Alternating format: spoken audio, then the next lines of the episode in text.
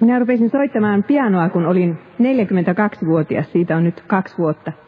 Ja sitten sen ensimmäisen eh, vuoden lopussa sitten, niin minun pianon opettajani siellä Japanissa haluaisi, että minä tulisin oppilaskonserttiin. Ja se oppilaskonsertti pidettiin Himeisissä tämän Helsingin kokoisessa kaupungissa yhdessä suuressa tämmöisessä konserttisalissa. Ja minä olin niin hermostunut, että minä ajattelin, että minä voisin pitää kymmenen saarnaa japanin kielellä, enkä minä olisi ollenkaan näin hermostunut vielä kuin tässä oppilaskonsertissa. Ja nyt minusta on tuntunut ihan siltä, kun minä olen tänne tänä päivänä miettinyt, että pitää tulla Taivanlahden kirkkoon raamattutuntia pitämään, että, että minä olen melkein yhtä hermostunut kuin silloin Japanissa muinoin. Jotenkin kun on ollut niin monta vuotta Suomesta poissa, niin enhän minä edes tiedä, mitä suomalaiset ajattelevat. Minusta tuntuu, kun minä ymmärtäisin japanilaisia, japanilaisten ajattelutapaa paremmin. Mutta luen nyt teille tämän tekstin, joka on kylväjä vertauksesta Luukkaan kahdeksannesta luvusta. Ja sen jälkeen pidän vielä pienen rukouksen. Luukaan kahdeksas luku jäi neljä. Avatkaa raamattunne, kellä on, ja muistakaa tuoda ensi kerralla mukana, kellä ei ole. Kun paikalle tuli paljon väkeä kaikista kaupungeista, ja kaikista kaupungeista virtasi ihmisiä Jeesuksen luo, hän esitti heille vertauksen. Mies lähti kylmä, kylvämään siementä. Kun hän kylvi, osa siemenestä putosi tien laitaan. Siinä jyvät tallautuivat ja taivaan rinnut söivät ne. Osa putosi kalliolle ja lähti kasvuun, mutta oraat kuivettuivat, koska eivät enää saaneet maasta kosteutta. Osa putosi keskelle ohdakkeita, ja kun oras kasvoi, kasvoivat ohdakkeetkin, ja tukahduttivat sen. Mutta osa putosi hyvään maahan, kasvoi ja tuotti satakertaisen sadon. Tämän sanottuaan Jeesus huusi, jolla on korvat se kuulkoon. Opetuslapset kysyivät Jeesukselta, mitä vertaus tarkoitti. Hän sanoi, te olette saaneet oppia tuntemaan Jumalan valtakunnan salaisuudet, mutta muille ne esitetään vertauksina, jotta he nähdessäänkään eivät näkisi, eivätkä kuullessaankaan ymmärtäisi. Vertaus tarkoittaa tätä. Siemen on Jumalan sana. Tien laitaan pudonnut siemen tarkoittaa ihmisiä, jotka kuulevat sanan, mutta joiden sydämestä paholainen heti tulee ottamaan sen pois, jotta he eivät uskoisi ja pelastuisi. Kalliolle pudonnut siemen tarkoittaa niitä, jotka sanan kuullessaan ottavat sen iloiten vastaan, mutta uskovat vain hetken aikaa. Heillä ei ole juurta, ja niin he koetukseen, koetukseen joutuessaan luopuvat. Ohdakkeisiin pudonnut osa tarkoittaa niitä, jotka kuulevat sanan, mutta sitten tukahtuvat elämän huoliin, rikkauteen ja nautintoihin. He eivät tuota kypsää satoa. Mutta hyvään maahan pudonnut siemen tarkoittaa niitä, jotka sanan kuultuaan pysyvät siinä puhtain ja ehein sydämin ja kestävinä su- tu- tuottavat satoa. Hiljennymme rukoukseen. Rakas Jeesus, puhu sinä meille tämän kylväjävertauksen kautta. Sano nyt meille jokaiselle, että jolla on korvat, se kuulkoon. Sinä tiedät, Herra, joka ikisen siemenen, joka meidän sydämeemme on kylvetty. Miten sille on käynyt? Sinä tiedät sen hedelmän, jota meidän elämässämme on tai ei ole. Voi Jeesus, auta, että me nyt ymmärtäisimme jotain tärkeää ja näkisimme tänä iltana sinun kasvosi. Aamen. Kaikki te, jotka olette käyneet Israelissa, tiedätte millaisia siellä pellot ovat. Nehän on yleensä rakennettu rinteeseen. Ne eivät ole niin kuin Pohjanmaan tasaiset pellot täällä Suomessa. Ja kun rinteeseen rakennetaan näitä terasseja, niin siellä tietysti pitää olla polkuja, mitä pitkin kuljetaan peltopalstalta toiselle. Ja usein nuo Israelin äh, vuoren rinteet ovat hyvin kivikkoisia. Paljon on sellaisia kohtia, missä maa siinä kallion päällä on ihan liian ohutta. Eh, ja sitten ohdakkeet on sellaisia, että ne, ne niitetään joka vuosi ja poltetaan, niitä käytetään polttoaineena. Mutta eihän niitä juuria sieltä niin helposti pois saa. Ne kasvavat taas uudestaan. Kaikki Jeesuksen kuulijat ymmärsivät heti, mistä Jeesus puhui. Heille tämä oli kaikki tuttua asiaa. Yleensäkin vertaukset, niin ne olivat Jeesuksen aikana aika yleisiä. Ei Jeesus ollut ainoa, joka vertauksia kertoi. Muut rabbit kertoivat niitä ja, ja niitä käytettiin paljon Lähi-idässä. Kylväjä vertaus on oikeastaan vertaus vertauksista. puhe puheen pitämisestä tai saarna saarnaamisesta. Miten meidän pitää saarnata? Ja tämä kylväjävertaus on sellainen perusvertaus, että joka ei sitä ymmärrä, niin hän ei voi ymmärtää muita vertauksia. Niin Jeesus itse sanoi. Markus 4.13. Ja nyt tahdon ensiksi puhua teille vertauksen osista. Jos teillä on se moniste kädessänne, niin tämä on se sivu, jossa lukee kylväjä vertaus, eikä se sivu, jossa lukee satotoiveita. Katsokaa sitä puolta, missä lukee kylväjä. Minä puhun nyt näistä vertauksen osista. Mitä tarkoittaa, että jonkun sydän on niin kuin tien varsi? Tehän tiedätte, että tiellä tapahtuu kaikenlaista. Siellä on menoa ja meteliä ja, ja siinä ei ehdi Jumalan sanaa mietiskellä. Ja eikö monen elämä ole sellaista? Musiikki soi, TV pauhaa, päällä on kovaa menoa ja alla on pyörät. Tämä on se meidän aikamme elämäntyyli. Ei saa olla hiljaista hetkeä, että ei vaan joutaisi ajattelemaan jotakin tarpeetonta. Ne ihmiset, joiden sydän on kuin tien varsi, he ovat kuulleet Jumalan sanan. Eivät he ole mitään pakanoita. He kuulevat sitä ehkä joka päivä koulussa tai, tai jossakin, tai joka viikko seurakunnassa tai ehkä joskus lukevat raamattuakin. Ongelma on vain se, että sielun vihollinen, jota ennen perkeleiksi kutsuttiin, ottaa sen pois heidän sydämestään. Ja tiedättekö, tämä on juuri se asia, jota sielun vihollinen kaikkein eniten pelkää. Jumalan sana. Se on ainoa asia maan päällä, jolle hän ei mahda mitään. Niin kuin Lutherin virressä sanotaan, se sana heidät kaataa. Nämä pahuuden voimat. Ja siksi siellä, missä Jumalan sana on, niin siellä on paikalla myös perkele. Ja hän, hän ei istu kädet ristissä, vaan toimii aktiivisesti. Ja jokaisen meidän elämässämme. Me saatamme lukea kirjoja kaikista demoneista ja vaikka mistä tällaisista asioista. Ja unohdamme sen, että sielun vihollisen tavallisin toimintatapa on tämä, mikä on tässä vertauksessa sanottu. Kun joku istuu ja kuuntelee Jumalan sanaa, niin sielun vihollinen tulee siihen viereen ja panee hänen päänsä muita ajatuksia. Älä nyt vaan kuuntele. Ajattelepa sitä ja tätä. Ensi vuoden kesälomaa vaikka. Tämä on erittäin tavallista. Ja sen takia tämä tien varteen pudonnut siemen ei pääse edes viheriöimään. Jeesus sanoi, että linnut syövät sen suihinsa ja lentävät pois. Meidän elämässämme pitäisi olla rauhaa ja hiljaisuutta, että Jumalan sana voisi kasvaa. Meidän pitäisi ajatella sitä, mitä me kuulemme ja luemme. No sitten se kallioperä. Jokaisen Jumalan sanaa kuulevan ihmisen elämään tulee koetuksen hetki. Tulee päivä, jolloin raamatun sanan tottelemisesta on maksettava kallis hinta, oman onnen hinta. Tätä sanotaan kreikaksi sanalla peirasmos. Se peirasmos tarkoittaa sekä kiusausta syntiin että koettelemusta. Semmoista, että tulee suuria suruja. Ja tällöin on aina meille semmoinen ähm, luopumisen vaara olemassa. Nimittäin me voimme valita joko Jumalan sanan tai me voimme luopua Jumalan sanasta.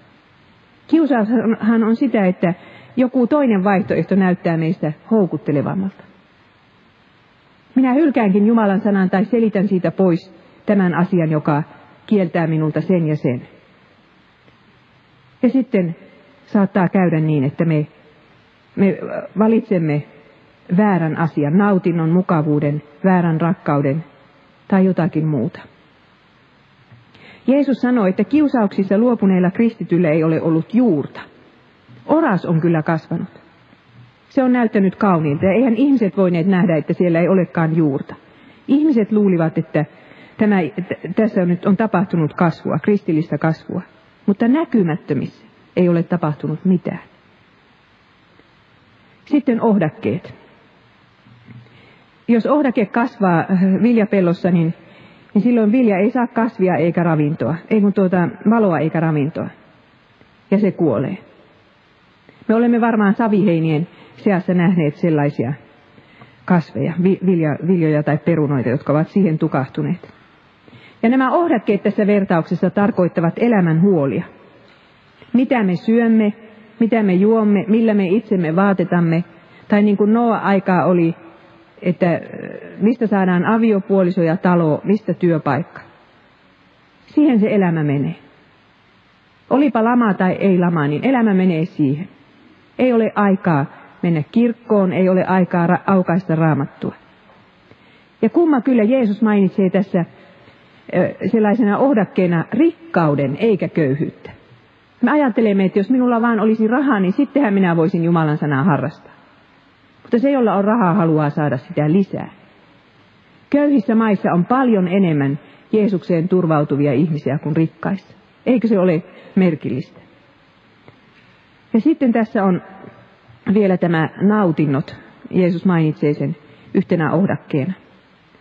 Ja nautinnon kuvittelu ja tavoittelu, yhä uusien ärsykkeiden takaa-ajo ja halu, joka ei koskaan täyty. Se on sellainen ohdake, joka, joka kyllä pyrkii jokaisen meidän elämäämme. Ei siinä jää tilaa sanan kasvulle, joka siihen kilpajuoksuun lähtee. Minun pitää saada elämääni nautintoa. Tietenkään se ei ole, nautinto ei ole paha, Jumalanhan sen on luonut, mutta silloin kun se tapahtuu väärin ja Jumalan sanan kustannuksella, niin silloin siitä tulee ohdake. No sitten tämä hyvä maa. Jeesus sanoi, että hyvä maa tarkoittaa sitä, että sinä sanan kuultuasi pysyt siinä puhtain ja ehein sydämin ja kestävän. Oletko sinä pysynyt sillä tavalla Jumalan sanassa? Tai tunnetko ketään, jonka sydämestä voisi sanoa tällä tavalla? Se ihminen on pysynyt sanan kuultuaan siinä puhtain ja ehyin sydämin. Kun tätä miettii tätä hyvää maata, niin sitähän me kaikki tiedämme, että eihän sellaista hyvää maata ole missään olemassakaan. Jonkun täytyy raivata ohdakkeet ja kantaa kalliolle multaa ja täällä Suomessa piti kaskea kaataa ja, ja vaikka mitä piti tehdä, että, että saataisiin maa viljelykelpoiseksi. Miten jonkun ihmisen sydämestä tulee hyvää maata? Siten, tähän on olemassa oikeastaan kaksi vastausta. Mikä pehmittää ihmisen sydämen niin, että kun siihen kylvetään Jumalan sanaa, niin se voi kasvaa? Tämmöinen esievankeliointityö. Kärsimys ja lankeemukset. Kärsimys ja lankeemukset. Näitä sanotaan teologiassa Jumalan vieraaksi työksi, mutta nekin ovat Jumalan työtä.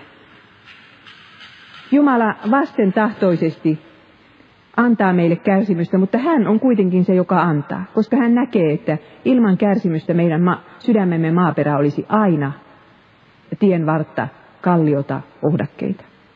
Tai sitten hän antaa lankeemuksia. Niin, että me huomaamme tarvitsevamme syntien anteeksi antamusta. Tai Jumala ei tietenkään anna niitä lankeemuksia, mutta hän kuitenkaan ei varjele meitä kiusauksesta niin, että me sitten niihin lankeamme.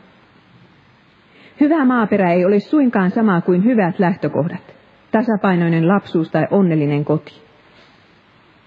Niiden keskellä vain harva kääntyy Jeesuksen puoleen, jos hänellä on, on niin kuin todella kaikki asiat hyvin. Sydämen peltoa muokkaa sen sijaan tuska ja kärsimys. Se, ettei ole enää ketään muuta, kenenkä luokse mennä kuin Jeesus. Kaikki muu on menetetty. Tai sitten on koettu romahdus, joka osoittaa, että miten täynnä syntiä ja saastaa minun sydämeni oli. Minä en ollutkaan sen parempi kuin muut, vaikka luulin olevani. Ja monesti ihminen, jonka sydämessä tällä tavalla on hyvää maaperää muodostumassa, niin hän luulee itse, että nyt on kaikki menetetty. Nyt minulta meni se viimeinenkin usko. Mutta se, mikä meni, oli usko omaan itseen. Ja se, mikä tulee tilalle, sitten kun tulee, niin se on usko Jumalan mahdollisuuksiin ja usko Jeesukseen. Tämä oli siis hyvästä maasta. Seuraavaksi puhun teille siemenestä. Ja oikeastaan se siemen onkin tämän vertauksen se nimenomainen pointti. Tämän asian takia Jeesus puhui koko vertauksen. Tästä siemenestä ja kylvämisestä puhutaan paljon myös vanhassa testamentissa. Ja Paavalikin sanoi, että mitä ihminen kylvää, sitä hän myös niittää. Oikeastaan kaikki ne asiat, mitä me kuulemme ja luemme ja näemme, ne ovat siemeniä, jotka kylvetään meidän sydämemme, kun me istumme illan television ääressä ja katselemme sitä. niin sieltä tulee vaikka minkälaista siementä. Kaikki se jää meidän sisimpäämme ja vaikuttaa siellä. Mutta tämän vertauksen siemen on Jumalan sana. Se sanotaan jakeessa 11. Siemen on Jumalan sana. Kuten siemen ei itsessään ole minkään näköinen, niin ei ole myöskään Jumalan sana, tai ei se tunnu olevan paljon minkään näköinen. Usein me toivoisimme jotain ihan muuta elämämme ongelmien ratkaisuksi kuin Jumalan sana. Hyvänen aika, kun siementä katsoo, niin siitä ei kyllä arvaisi, että se saattaa tuottaa jonkun satakertaisen sadon. Se näyttää niin pieneltä ja mitättömältä. Ja sama se on Jumalan sanassa. Molempien elämää antavaan ja hedelmää tuottavaan voimaan on uskottava, koska sitä ei voi nähdä. Sanaan on uskottava, siemenen on uskottava. Minäkin näin lapsena aina, kun isä kylvi, kylvi vakasta siementä sinne meidän pelloille Pohjois-Savossa. Ja isä uskoi sitten joka vuosi, että siitä saadaan satoa korvata. Eihän hän muuten, korjata, eihän hän muuten olisi kylvänyt. Ja samaten se on siemenen kylväjä. Jeesus puhuu toisen vertauksen, joka sanoo se, sellaisen asian, että on olemassa myös valhevehnä. Ei kaikki siemen, jota kylvetään kirkossakin, niin ei se ole sitä oikeata vehnää, vaan on olemassa myös valhevehnä. Mistä me tiedämme, että onko vastaanottamamme tai kylvämämme siemen oikeata vai väärä? Oikea siemen on se siemen, mikä sisältää Jeesuksen ja hänen ristinsä. Jeesus itse on lihaksi tullut Jumalan sana. Siemen on Jumalan sana ja Jeesus on lihaksi tullut Jumalan sana. Jeesuksen piti kulkea sitä kylvösiemenen tietä. Jeesus itse sanoi kuolemastaan, Johannes 12 näin. Jos vehnän jyvä ei putoa maahan ja kuole, se jää vain yhdeksi jyväksi. Mutta jos se kuolee, se tuottaa runsaan sadon. Jeesus vertasi itseään vehnän jyvään, jonka on pudottava maahan ja kuoltava. Ja oikeastaan varsinaisessa mielessä mikään muu ei ole siementä, sitä, sitä siementä, joka Jumalan valtakunnassa kasvun kantaa, kuin tämä sanoma Jeesuksen rististä. Esimerkiksi laki, se on kyllä hyvä, mutta se muokkaa vain maata. Ei se, ei se aiheuta kasvua meidän sydämessä. Ja kuitenkin monet ajattelevat niin, että jos ihmisiä vaan komentaa, että teen niin ja teen näin ja rakasta vihamiestäsi ja, ja niin poispäin, niin se saa aikaan sen kasvun. Mutta ei se saa. Kasvun saa aikaan, kun minä kuulen, että Jeesus rakasti vihamiestä, jopa minua, joka itse asiassa olen hänen vihollisensa. Siis evankeliumi on armon väline ja laki on, on sitten se maanmuokkausväline. Ja tämä on kylväjävertauksen salaisuus ja avain sen ymmärtämiseen. Minä kohta puhun teille vertauksen, vertausten salaisuudesta. Jeesus mainitsee tässä, että on olemassa jokin salaisuus. Ja kylväjävertauksen salaisuus on tämä, että mitä, se, mitä hedelmän tuottaminen maksoi Jeesukselle, eli siemenelle. Kertoessaan tämän vertauksen Jeesus tiesi joutuvansa kulkemaan vehnänjyvän tie, eli putoamaan maahan ja kuolemaan toisten edestä sinun edestäsi. Seuraavaksi puhun sitten hedelmästä, eli siitä tähkästä, mikä sitten kasvaa. Tässä sanotaan, että yksi jyvä saattaa tuottaa satakertaisen sadon. Suomessa ei ainakaan tuota. Ja kyllä kommentaarit sanovat, että ei muuallakaan yhdessä tähkässä voi sata jyvää olla. Mutta Jumalan sana on sellainen siemen, että se saattaa tuottaa vaikka satakertaisen sadon. Vain yksi ainoa uskova. Minä olen nähnyt sen Japanissa. Yhdellä paikkakunnalla yksi ainoa uskova. Ja se vaikutus on todellakin satakertainen. Kun sillä paikkakunnalla joku sairastuu syöpään, niin arvatkaapas kenenkä luo hän menee itkemään sitä surua. Tai jos jonkun poika joutuu vankilaan, niin kuin siellä meidän kaupungin osassa tapahtuu, kenen luokse hän sitten meni? Sen kristityn, joka siellä asuu. Yksi ainoa jyvä. Se saattaa todellakin tuottaa satakertaisen sadon. Mutta mitä tämä hedelmä sitten oikein tarkoittaa? Mitä se tarkoittaa, että siitä siemenestä kasvaa nyt sitten se tähkä? Se tarkoittaa ennen kaikkea uskoa. Sitä, että joku uskoo ja pelastuu. Sitä on se hedelmä. Ja hedelmä on aina olemukseltaan, samanlaista kuin kylvösiemen. Jos kylvää vehnän, niin siitä kasvaa vehnä. Jos kylvää kuusen siemenen, niin siitä kasvaa kuusi. Jos sydämeen on kylvetty ristin evankeliumia, on tuloksena usko ristin evankeliumiin. Ja myös toivo ja rakkaus, jotka aina seuraavat tätä uskoa. Jos joku uskoo Jeesuksen ristiin, niin se on varma juttu, että mukana seuraavat myös toivo ja rakkaus. Ja myös hengen hedelmät, joista Raamattu puhuu. Mutta jos sydämeen on, onkin kylvetty lakihenkisyyttä, eli legalismi, niin tuloksena on fariseus. Jos kylvetään semmoista siementä, että kun vähän enemmän yrität ja, ja, ja sitä teit ja tätä teit ja karsit tuon ja tuon paheen, niin sitten sinä pelastut. No, tuloksena on sitten fariseus, joka luulee omalla yrittämisellänsä pelastuvansa. Mutta jos sydämen on kylvetty antinomismia, eli lain hylkäämistä, ei, ei sillä väliä mitä tekee. Tämä asia kun uskoo, ei, ei tarvitse välittää yhtään siitä, että Jumalan kymmenestä käskystä. No silloin on tuloksena ihminen, joka ei näe syntejään eikä tarvitse sitä ristiä. Etsii mieluummin vaikka ihmeitä ja merkkiä. Se on hänen mielestään kristinuskoa. Jeesus itse pysyi Jumalan sanassa puhtain sydämin ja, ja tuotti kestävänä satoa sata kertaa satakertaisesti. Ja oikeastaan kaikki hedelmä kristikunnassa on hänen hedelmänsä eikä meidän. Me olemme vain maa, Jeesus on siemen, joka sadon kasvattaa. Seuraavaksi haluan puhua teille kristityn kasvusta. Kun tämä siemenvertaus on sellainen kasvuvertaus, niin nyt mietitään, että mitä on sitten meidän jokaisen yksityisen kristityn kasvu. Kristityn kasvu on aina sidoksissa Jumalan sanaa. Pitää olla se siemen. Mitään oikeaa kasvua ei tapahdu irrallaan armon välineistä. Armon välineethän ovat raamattu, kaste ja ehtoollinen. Raamattu itse luettuna ja, ja kuultuna. Jos ei armon välineitä ole, niin ei ole kasvua. Ihmeet sinänsä eivät saa kasvua aikaan, eivätkä myöskään armolahjat. Armolahjat on tarkoitettu seurakunnan palveluun, eivät ne ole mitään yksityisen ihmisen uskon kasvun välineitä. Jos, jos siis tahdot kasvaa kristittynä, niin lue ajatuksen kanssa raamattua ja mieluummin muistiinpanoja tehdä. Jos teistä edes joku nyt ottaisi tämän hyvän neuvon varteen, niin minä olisin kiitollinen. Kyllä sinä varmasti päivässä löydät sen 15 minuuttia, jolloin voit lukea raamattua rauhassa ja kirjoittaa johonkin vihkoon yhden rivin siitä, mitä se raamatun kohta sinulle sinä päivänä puhuu. Käy kuulemassa hyvää julistusta, lue hyviä kirjoja, osallistu Herran ehtoolliseen. Mutta maailma on täynnä ihmisiä, jotka eivät, joille ei kelpaa tämä vastaus. He haluavat kokea jotakin. Kokemus on se asia, jota he pitävät tärkeänä kristityn kasvussa. Sanovat, että älä tule tarjoamaan minulle raamatun lausetta. Minä tahdon kokea, että Jeesus on olemassa ja että hän auttaa minua.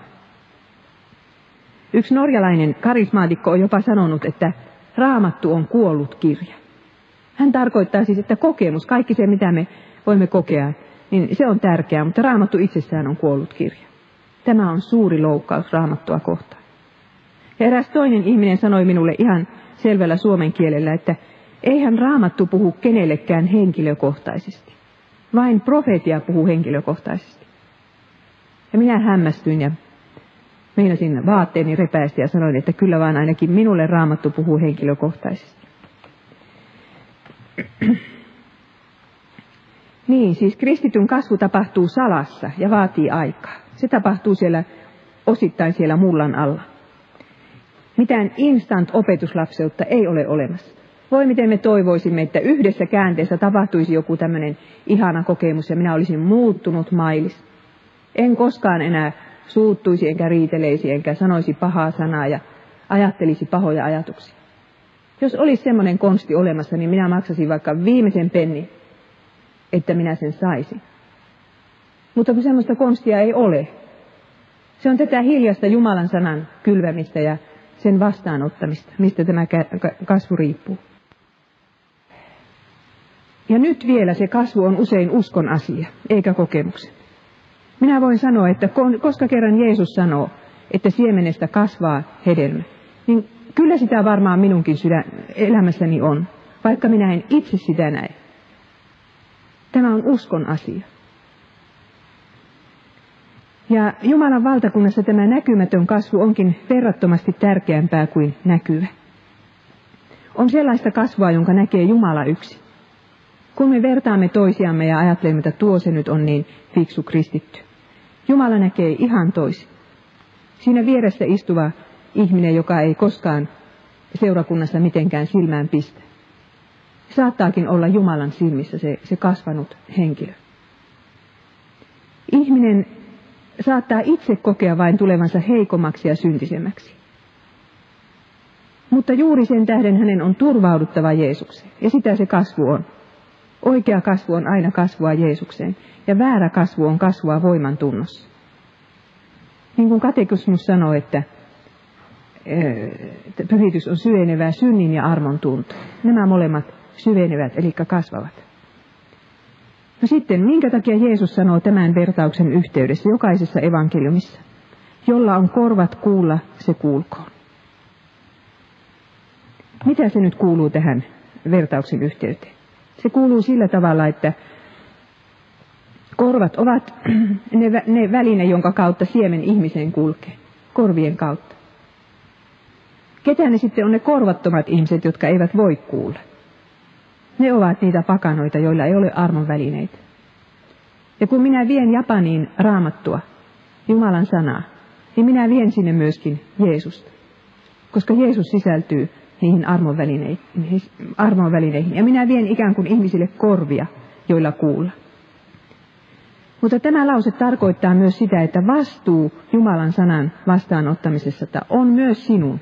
Ei se ole vain minun, joka tässä seisoo vaan se on myös sinun, joka siinä istut ja kuuntelet. Miten sinä kuuntelet?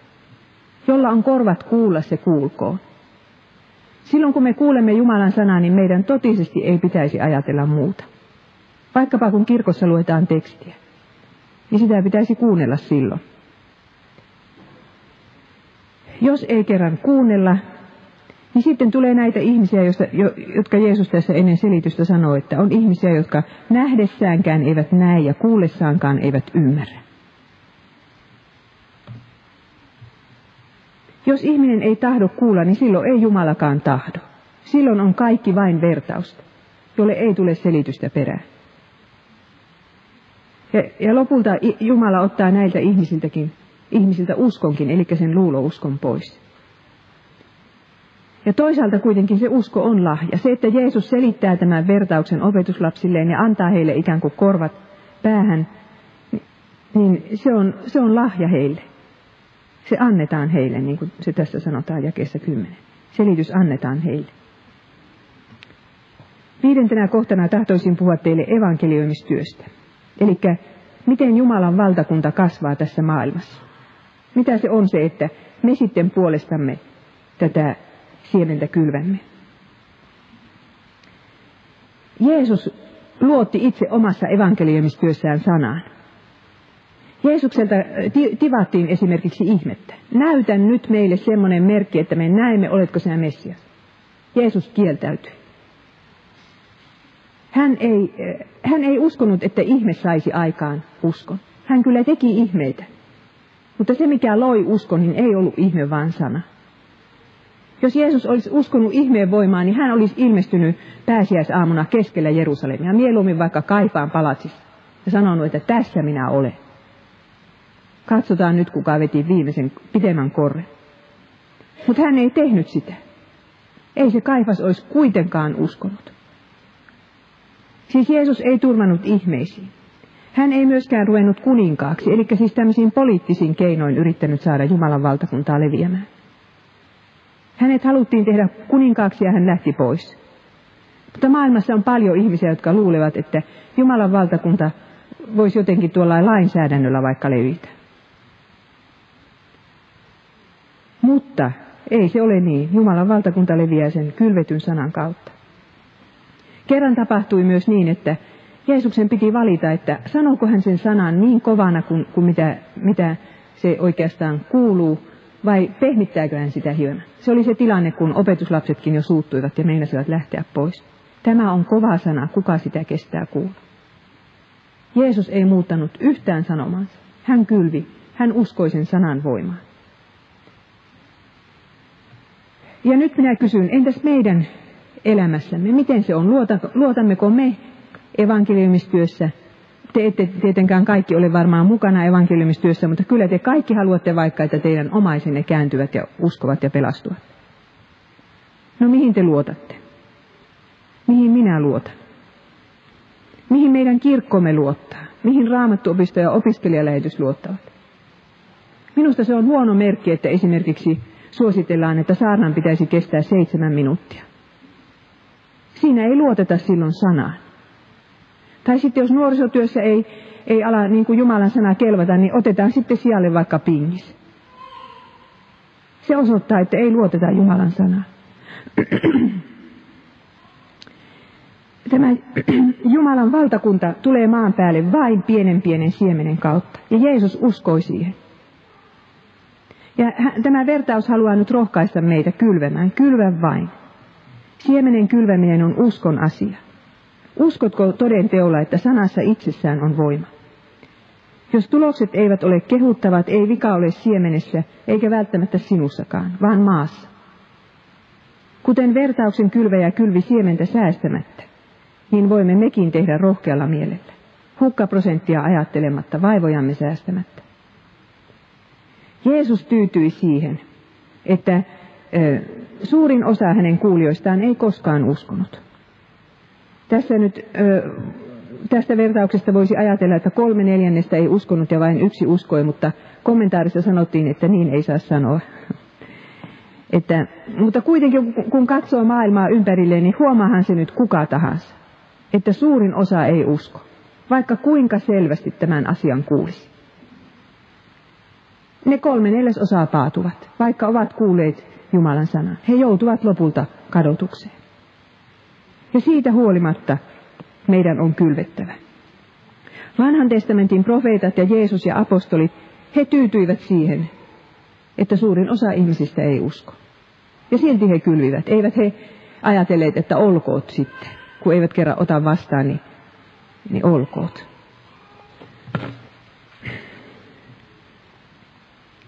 Ja kuitenkin, jos ristin evankeliumia puhtaasti julistetaan, on tuloksena aina ihmisiä, jotka uskovat. Luther on sanonut, missä sana on, siellä on varmasti myös usko. Ja siksi kylväjä saa kylvää toivossa, vaikka Japanissa sitten, jossa niin harvat uskovat. Ja sitten siinä on juuri se, jonka minä äsken mainitsin, että kun siitä yhdestä siemenestä sitten tulee ne sata jyvää, vaikka edes yksi uskoisi, niin kuulkaa on sen arvoista mennä Japaniin ja käyttää siellä 40 vuotta koko elämänsä, että se yksi uskoisi. Minä en muuten usko ollenkaan siihen, että jonkun kansan sydämen maaperä on sen kovempi kuin muuttenkaan, kun sanotaan, että Japanissa on niin kova maaperä. Ei siellä mikään kova maaperä ole. Siellä on ongelmana se, että ihmiset eivät kuule, koska heillä ei ole aikaa kuunnella, ja myöskin se on sitten, että japanilaisten elämä on nyt niin helppoa, ulkonaisesti ottaen. Ei ole kärsimystä, mikä muokkaisi sitä maaperää. Mutta jos he kuulisivat, niin he uskoisivat samalla tavalla kuin muutkin. Niin. Sitten toisessa vertauksessa, siis tai samassa, tai Matteuksen näissä siemenvertauksissa Jeesus kutsuu myös valtakunnan lapsia hyväksi siemeneksi. Siis ihmisiä kutsuu siemeneksi. Tässä sanotaan, että siemen on Jumalan sana. Mutta valtakunnan lapset myös voivat olla sitä siementä, mitä kylvetään. Mitä se tarkoittaa? Mitenkäs meitä kylvetään? Jumalan sanan kylväjän kylvöväline on aina ennen kaikkea hänen oma persoonansa. Jos julistaja ei itse usko siihen, mitä hän puhuu, ei sanoma mene perille. Jos armon evankeliumi ei ole sanan kylväjälle elämän ja kuoleman asia, se jättää myös vastaanottajan kyl- kylmäksi. Kyllä te siellä penkissä heti tajuatte, kuka puhuu tosissaan ja kuka puhuu virkansa puolesta. Siemenen on sulauduttava kylvejä, ja tässä mielessä valtakunnan lapset on niitä, sitä hyvää siementä, mitä kylvetään. Kun jollekin paikkakunnalle muuttaa kristitty, siellä on myöskin sitten se hyvä siemen. Mutta sitten minä haluaisin puhua teille vielä Jumalan valtakunnan salaisuudesta, kun Jeesus sanoo tässä, että te olette saaneet oppia tuntemaan Jumalan valtakunnan salaisuudet, mutta muille ne esitetään vertauksina. Mikä se on se salaisuus? Miksi pitää olla joku salaisuus?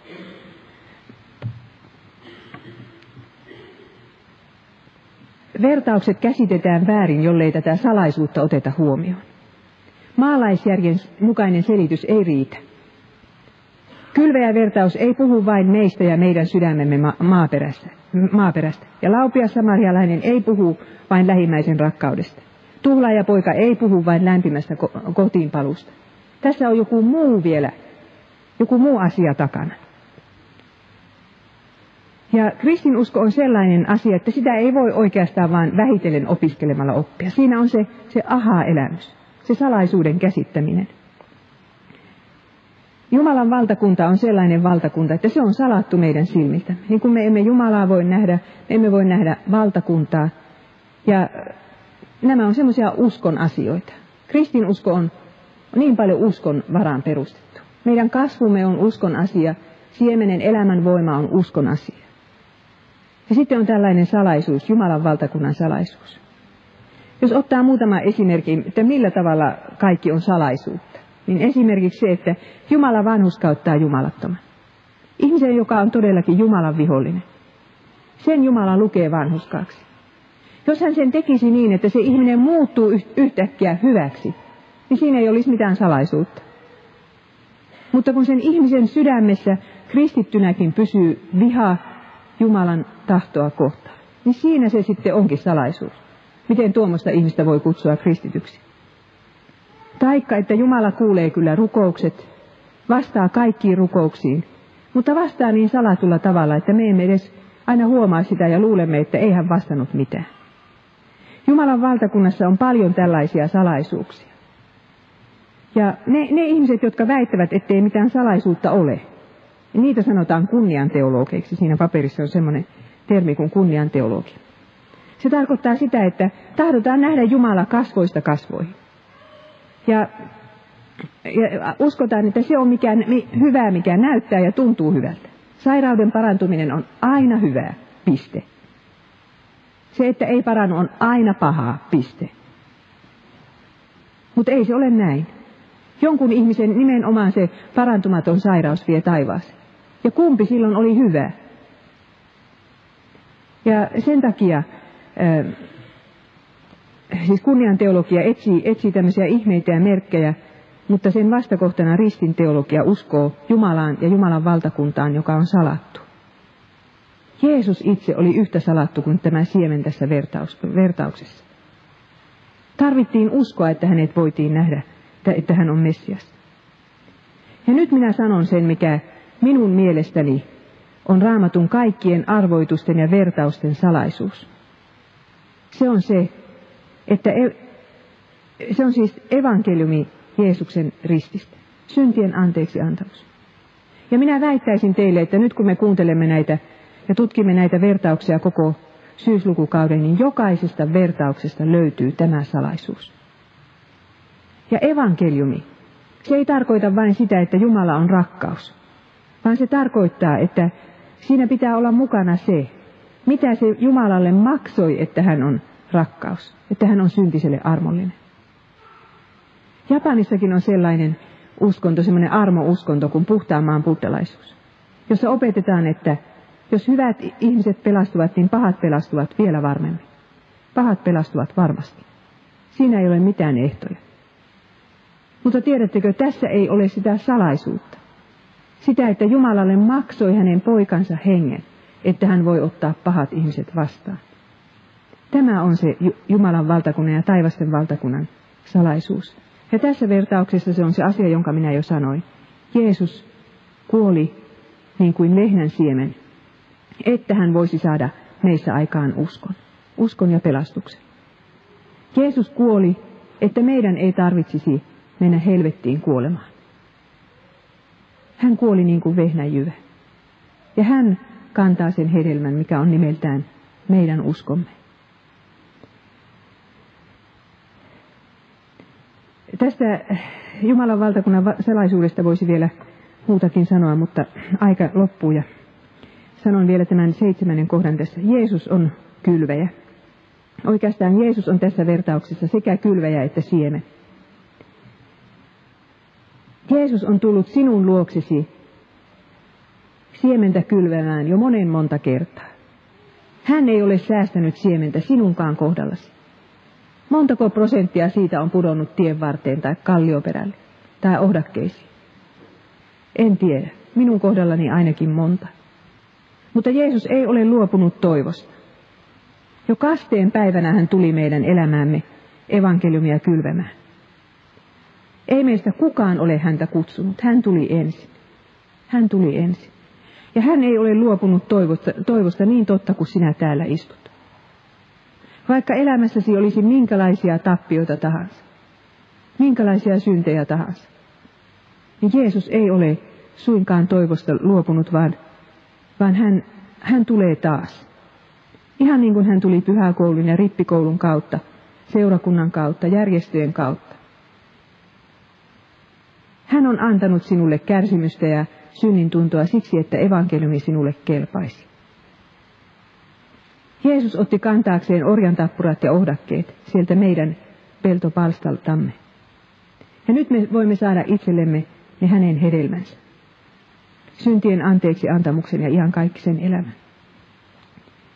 Tänä iltana Jeesus tulee sinun luoksesi taas tämän raamattutunnin kautta ja sanoo, sinulle, juuri sinulle minä tahdon antaa lahjaksi valtakuntani salaisuuden.